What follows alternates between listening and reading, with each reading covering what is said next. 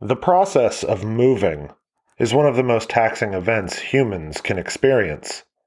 It's one of the big stressors therapists and counselors consider to be on par with divorce, gaining or losing a job, or the death of loved ones.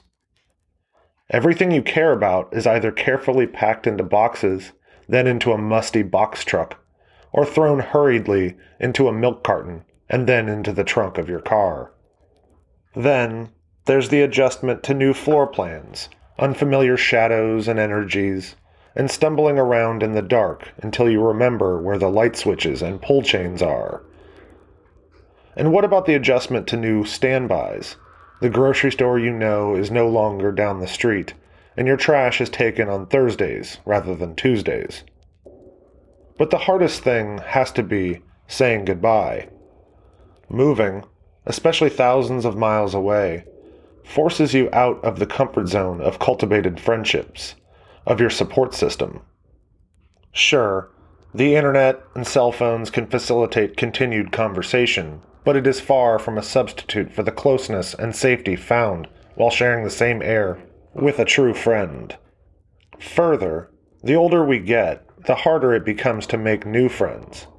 Maybe this is because we spend so much time on our past friendships that doing so again feels, in a way, exhausting. Or because the patterns of our lives begin to diverge as we age. We spend less time at nightclubs. We go to fewer concerts. We don't go on pub crawls or get excited about house parties the way we used to. Thus, there is less of a chance for us to meet new people. I'm not saying that we become antisocial as we grow older, but doesn't it feel easier, less arduous to maintain the friendships we already have rather than navigate new ones? So, what happens when your friends, your best friends, are thousands of miles away and you find yourself in a new town, with a new job, and living in a new house? You pray for a visit you imagine all the laughs and deep conversations that happen only in person. You check your bank account and inquire about theirs. Can they make it work? Can you? And then a reprieve. A visit has been scheduled. Maybe it's a month out, maybe six. But they're coming, and bringing with them the cracked door of a former life, of a different state of mind, where anything, with that support system, felt conquerable. This gives you hope, a beacon in the midst of a raging storm that is your everyday life. Then, when they finally arrive, they intend to stir up the very thing you've been shying away from. Your safety net becomes the trap door. Your friends become not saviors, but accomplices. The solace you sought in your friends is suddenly wiped away, and now you're going to have to face it together. That is the operative word, right? Together. Now, your friends are culpable and invested. And together, you can try and overcome anything, can't you? But let me ask you this Is strength really found in numbers? Welcome to Season 2 of The Ghost Modernist.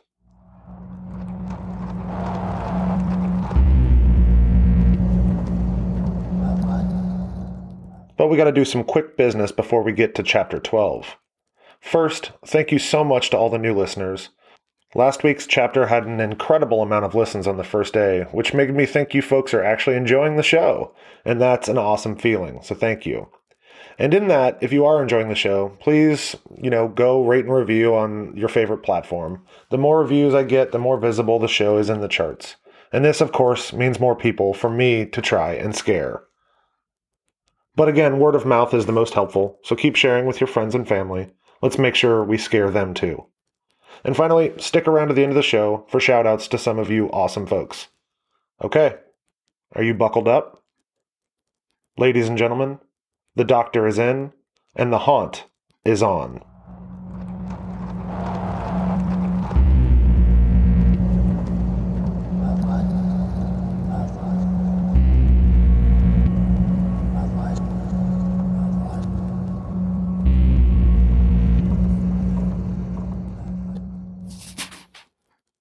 Chapter 12 When Kate woke up the next morning, Denny looked the way she felt. He was sitting cross legged on the bed, rocking slowly, moaning and rubbing his temples. Soft light filtering in from the window made his shirtless back glow. What time is it? Kate asked, her voice husky from sleep and too many cigarettes. Without looking at her, Denny reached for his phone. Shit, it's almost noon. Tuesday? Denny grunted an affirmative.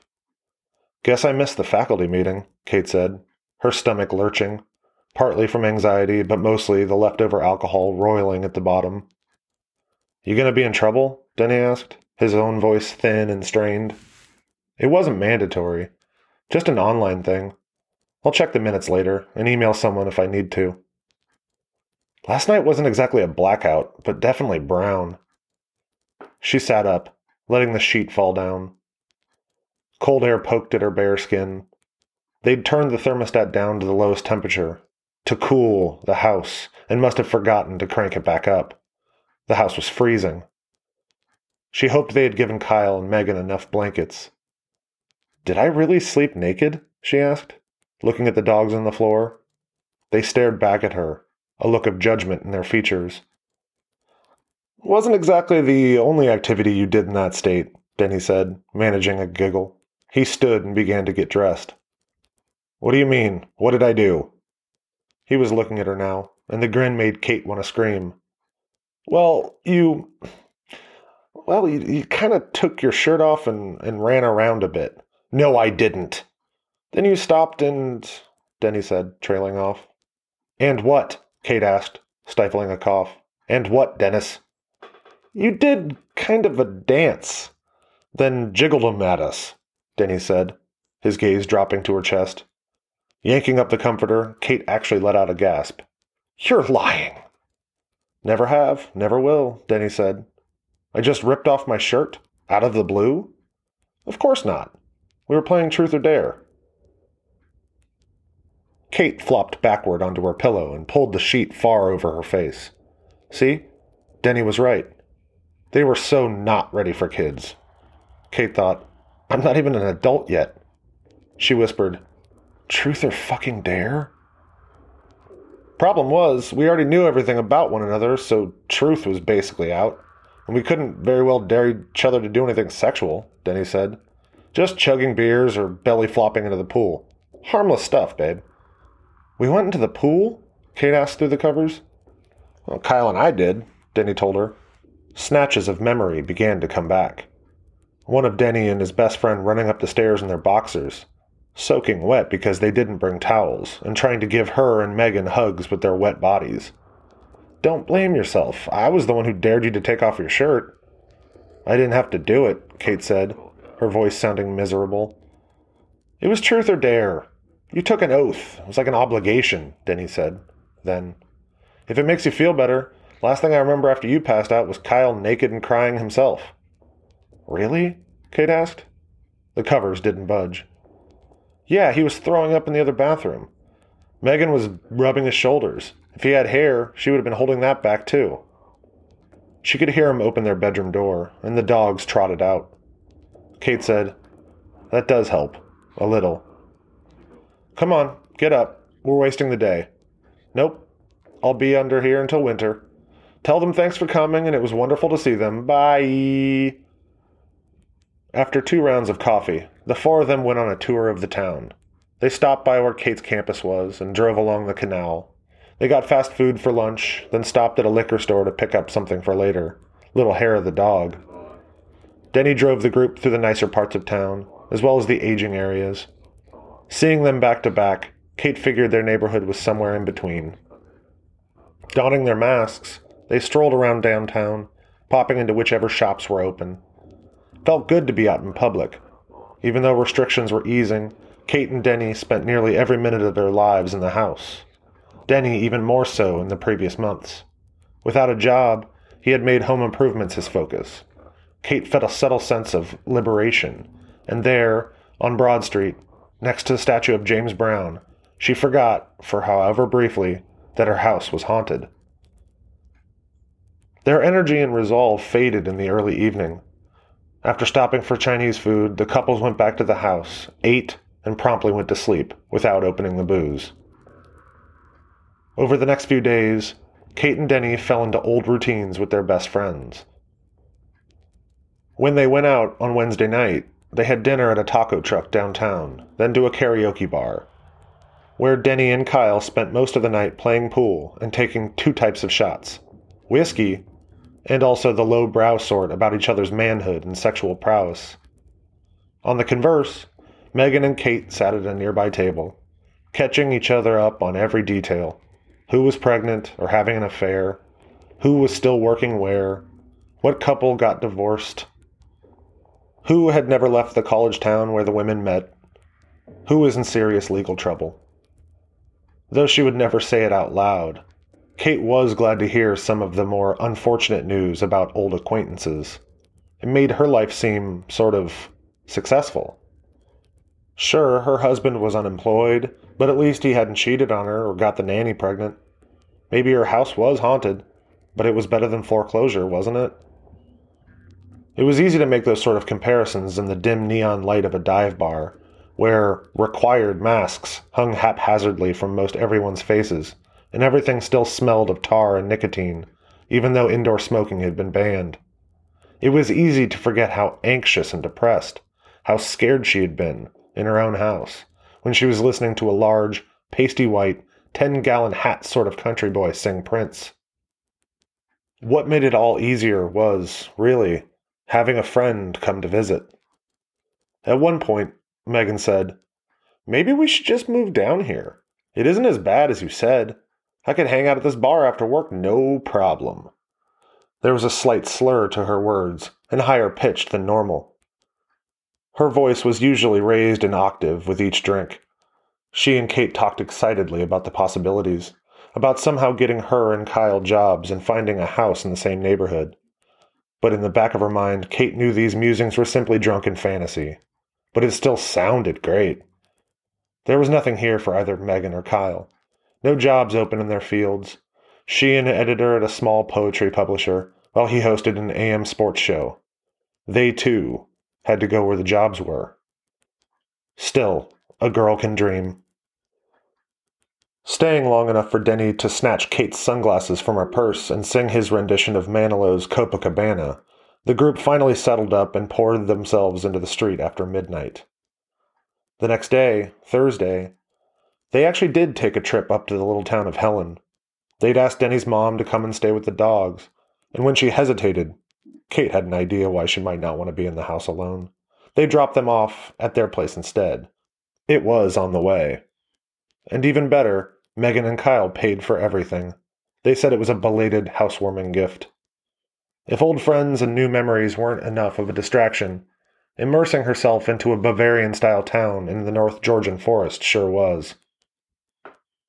After an early check in, the couples went for a short hike, breathing the elevated air and snapping pictures of the flora and fauna, the sort of standard social media grade photography folks surrounded by concrete yearn for.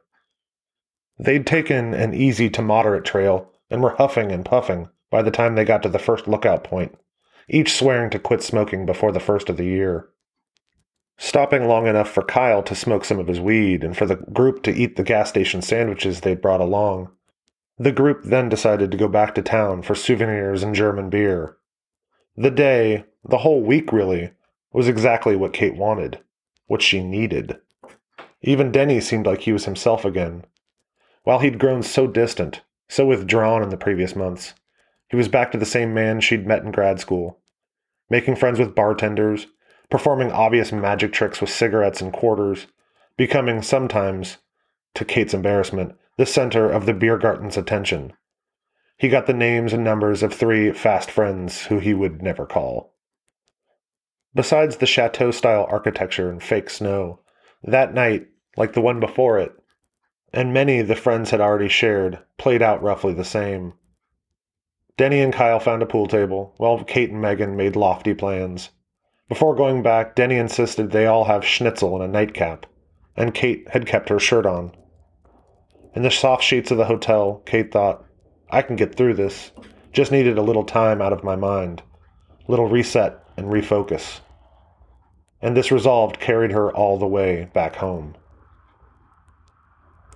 But that Friday afternoon, a single comment was enough to bring it all rushing back. One statement.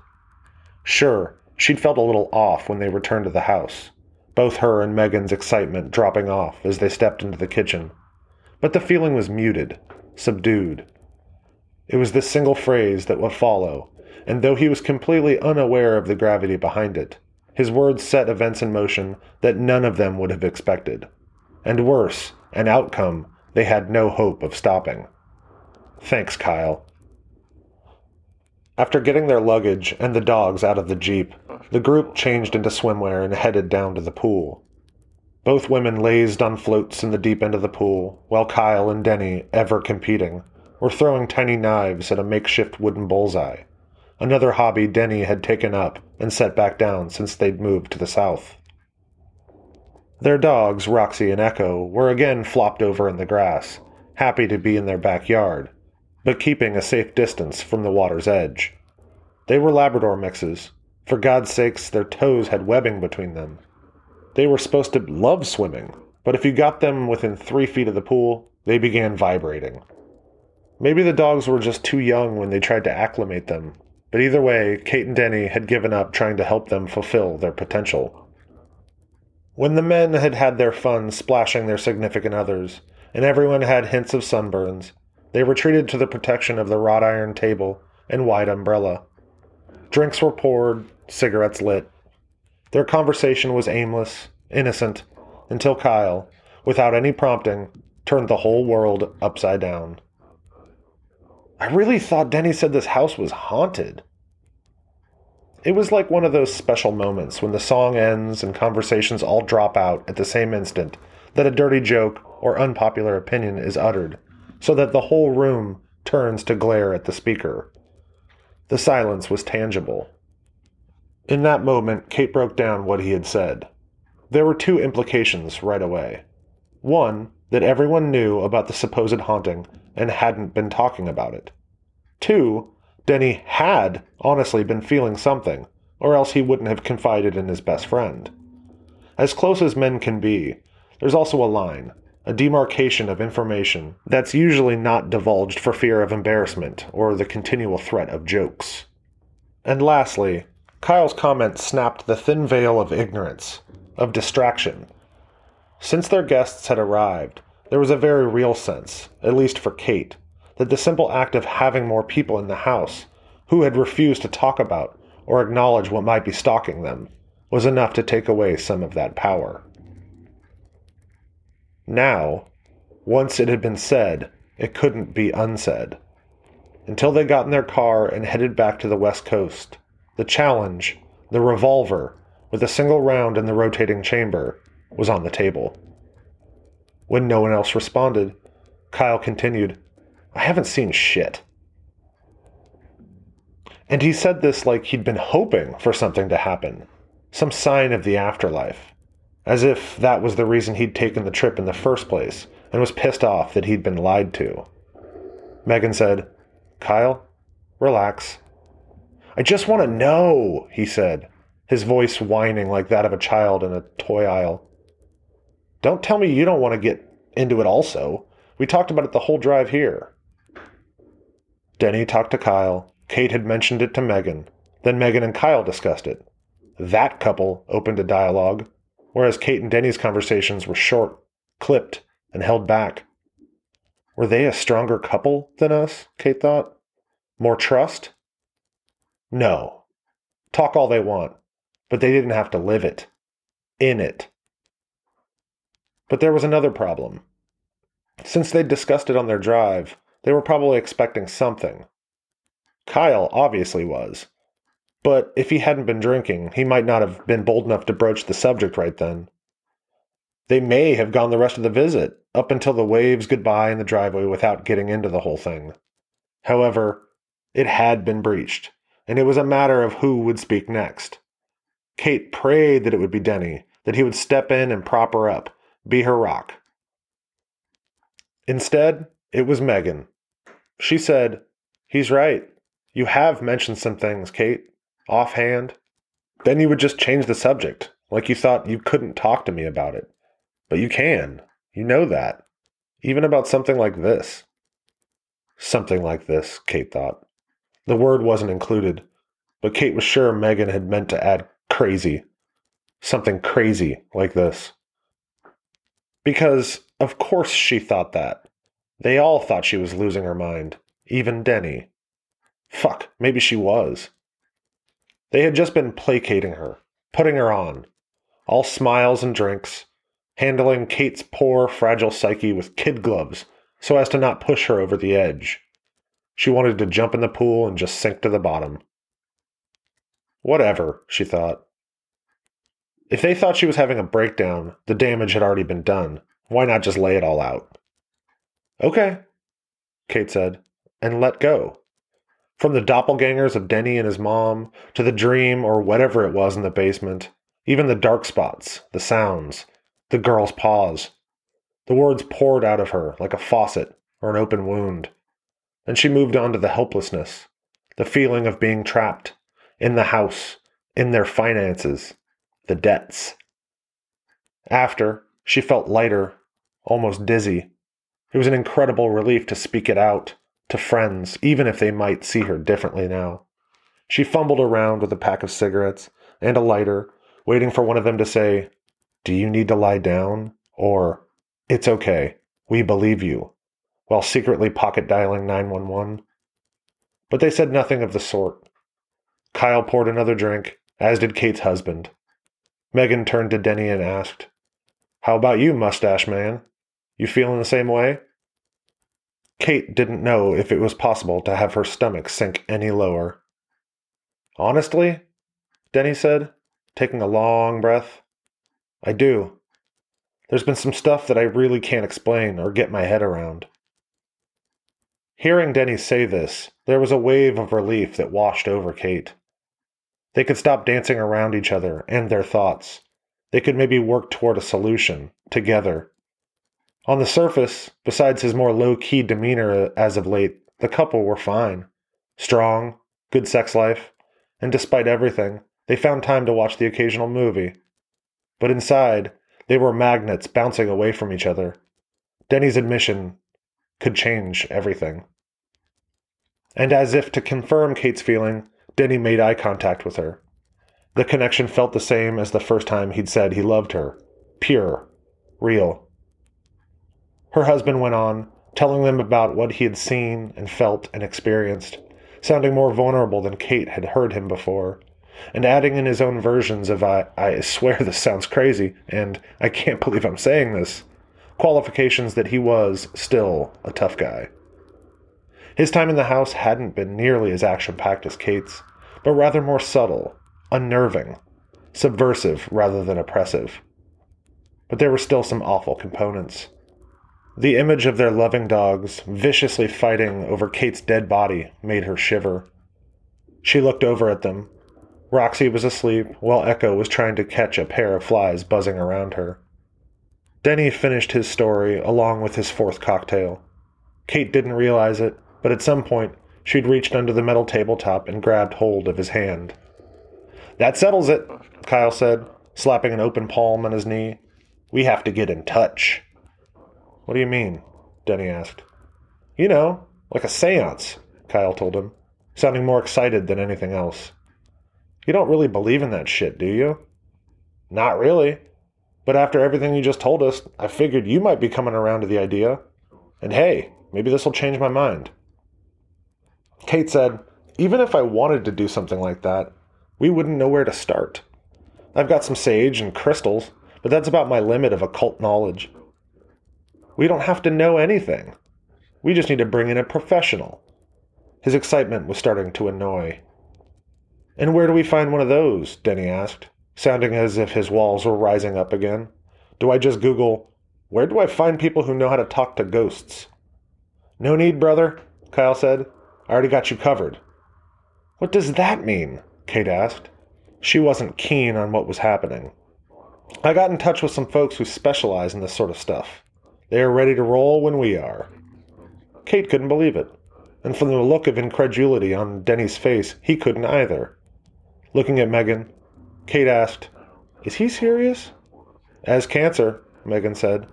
They were calling back and forth the whole trip here.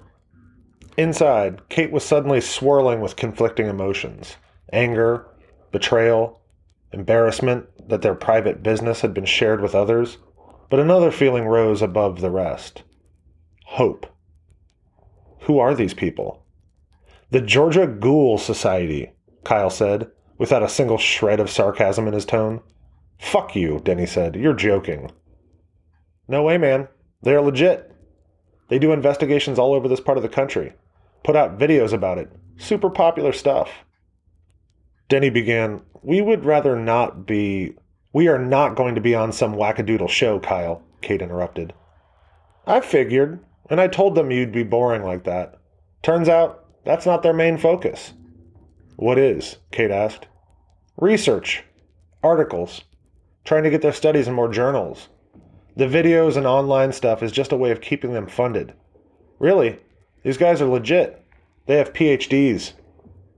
So do we, Denny said, giving Kate's hand a gentle squeeze. I know, but not in their sort of field. What field is that? Man, I don't remember. Parapsychology or demonology or something like that? Those aren't real degrees, Denny said. And Kate thought about correcting him. Parapsychology programs were offered, and at some big name schools, but she kept her mouth closed. How is a degree in literature any more real? Kyle asked, raising his fingers in air quotes over the last word. True, Denny said, flinching as if the statement had rung truer than he had anticipated. Then he said, Why do you care, man? What else do I have going on? I mean, it could be fun. Something none of us have done before. Fun? Denny asked, and looked up at the house. He paused, his gaze focused, as if he saw something through the window of their master bedroom. None of what's been happening has felt very light-hearted.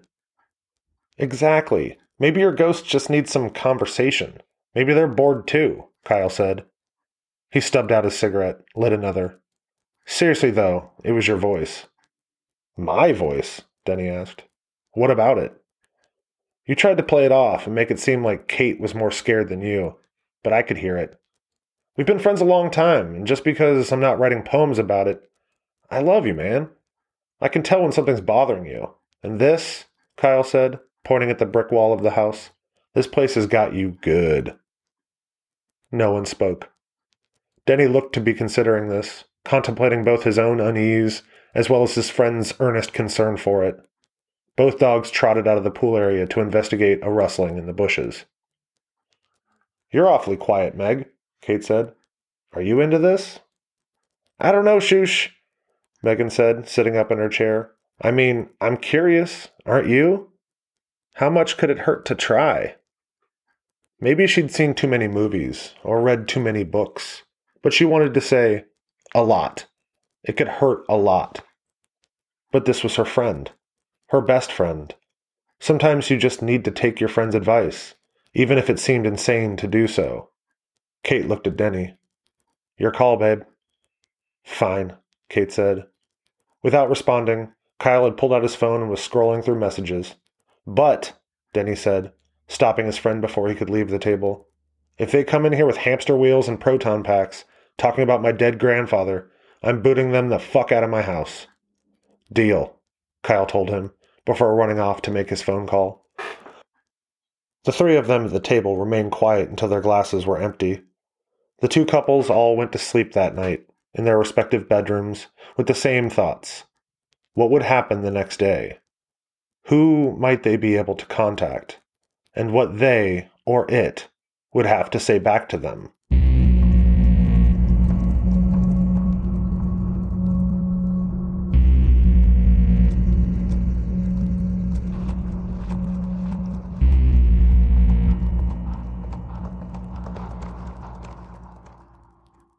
Thank you for listening. This episode of The Ghost Modernist was presented by Dr. Scarelove. Theme music was provided by Atrium Carceri. Please check out the show notes for the links to their music and others from the Cryo Chamber label. Follow me on Instagram at The Ghost Modernist for more updates. Now, for some love. And as I said, uh, I would give shout outs to all reviews. I have to make sure to cover the negatives as much as the positives.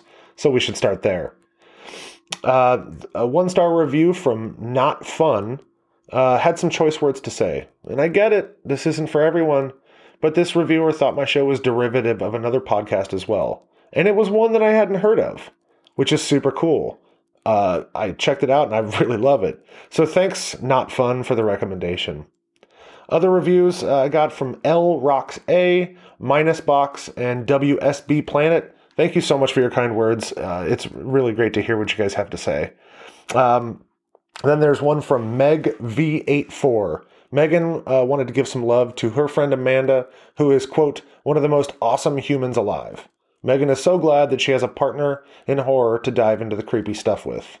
Thank you, everybody, for all of your kind words. And now, a big shout out to Ryan Licio and Arcane Creations. This is a rad dude from Pittsburgh who refurbishes and creates incredible furniture and other designs. Go and check out his stuff on Instagram at Arcane Creations PGH. A ton of love to Ryan and to his awesome partner, Mandy. That's it for this week, everybody. Remember, there are two types of people in the world the haunters and the haunted. Which one are you?